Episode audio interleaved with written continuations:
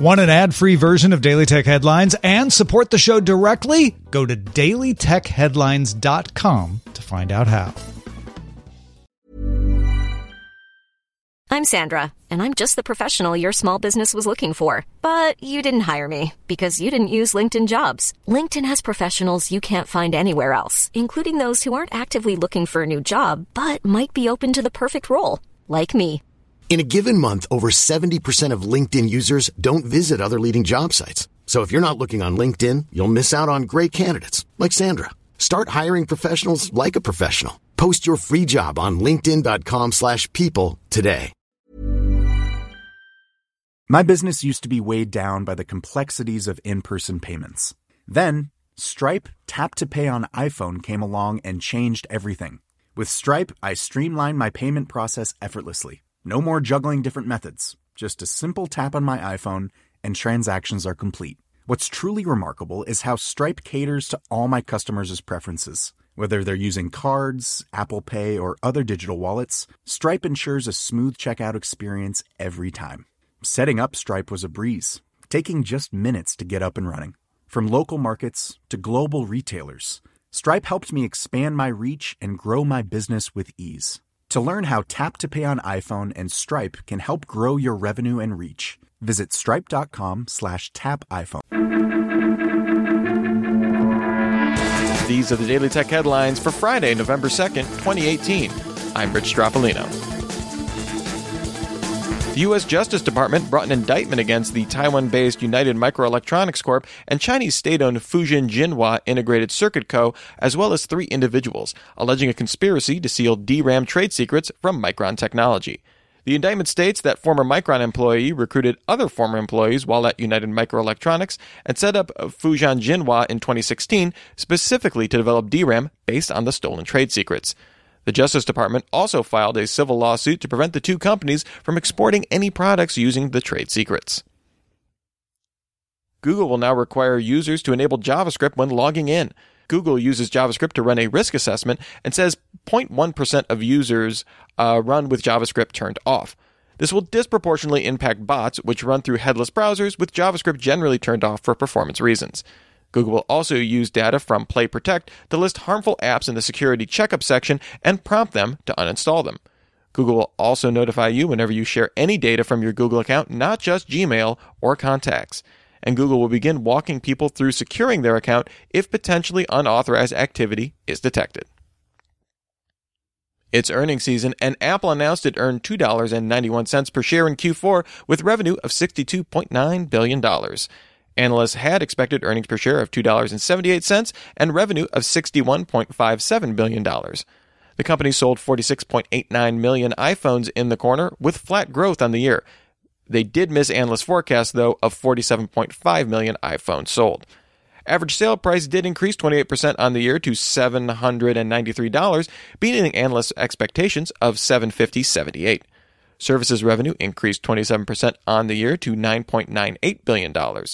Other product revenue incre- uh, increased, and that includes Apple Watch, AirPod, and HomePod, and increased 31% on the year to $4.23 billion. An interesting note, Apple CFO Luca Maestri announced on the earnings call that going forward, Apple will report sales revenue for Macs, iPhones, and iPads in a single revenue figure, as opposed to breaking them out as they traditionally have done. Alibaba announced it earned 9.6 yuan per share, the equivalent of $1.37 US, in Q2 with revenue of 85.15 billion yuan. Analysts had expected earnings per share of 7.41 yuan and revenue of 86.51 billion yuan.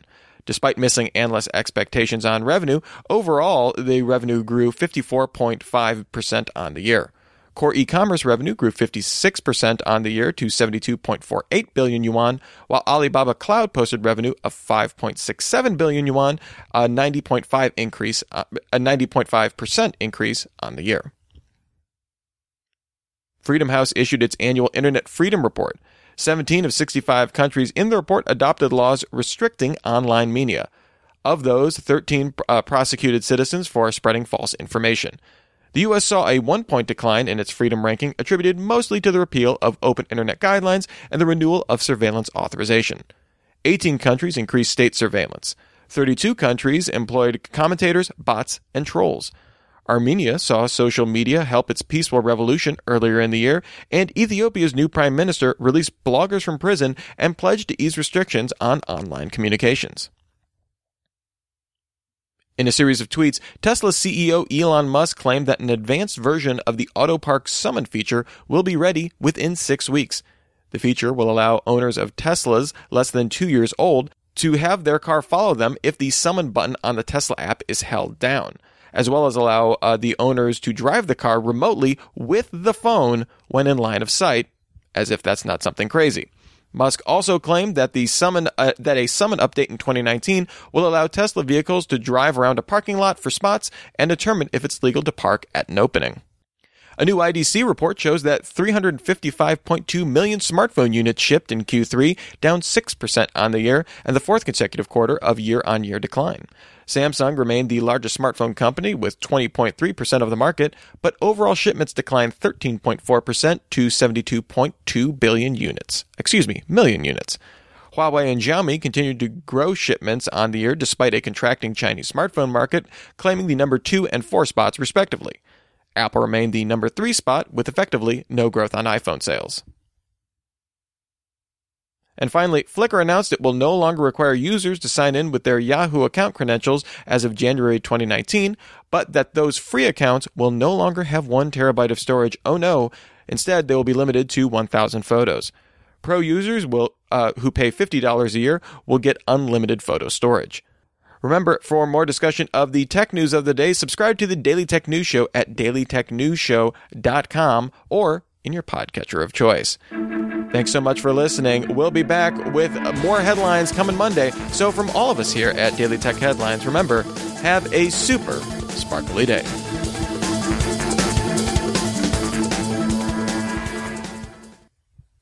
My business used to be weighed down by the complexities of in person payments. Then, Stripe Tap to Pay on iPhone came along and changed everything. With Stripe, I streamlined my payment process effortlessly. No more juggling different methods. Just a simple tap on my iPhone and transactions are complete. What's truly remarkable is how Stripe caters to all my customers' preferences. Whether they're using cards, Apple Pay, or other digital wallets, Stripe ensures a smooth checkout experience every time. Setting up Stripe was a breeze, taking just minutes to get up and running. From local markets to global retailers, Stripe helped me expand my reach and grow my business with ease. To learn how Tap to Pay on iPhone and Stripe can help grow your revenue and reach, visit stripe.com slash tap iPhone. Hi, I'm Daniel, founder of Pretty Litter. Did you know cats tend to hide symptoms of sickness and pain? I learned this the hard way after losing my cat, Gingy. So I created Pretty Litter, a health monitoring litter that helps detect early signs of illness by changing colors, saving you money and potentially your cat's life. Pretty Litter is veterinarian developed, and it's the easiest way to keep tabs on your fur baby's health right at home. Go to prettylitter.com and use code ACAST for 20% off your first order and a free cat toy. Terms and conditions apply. See site for details.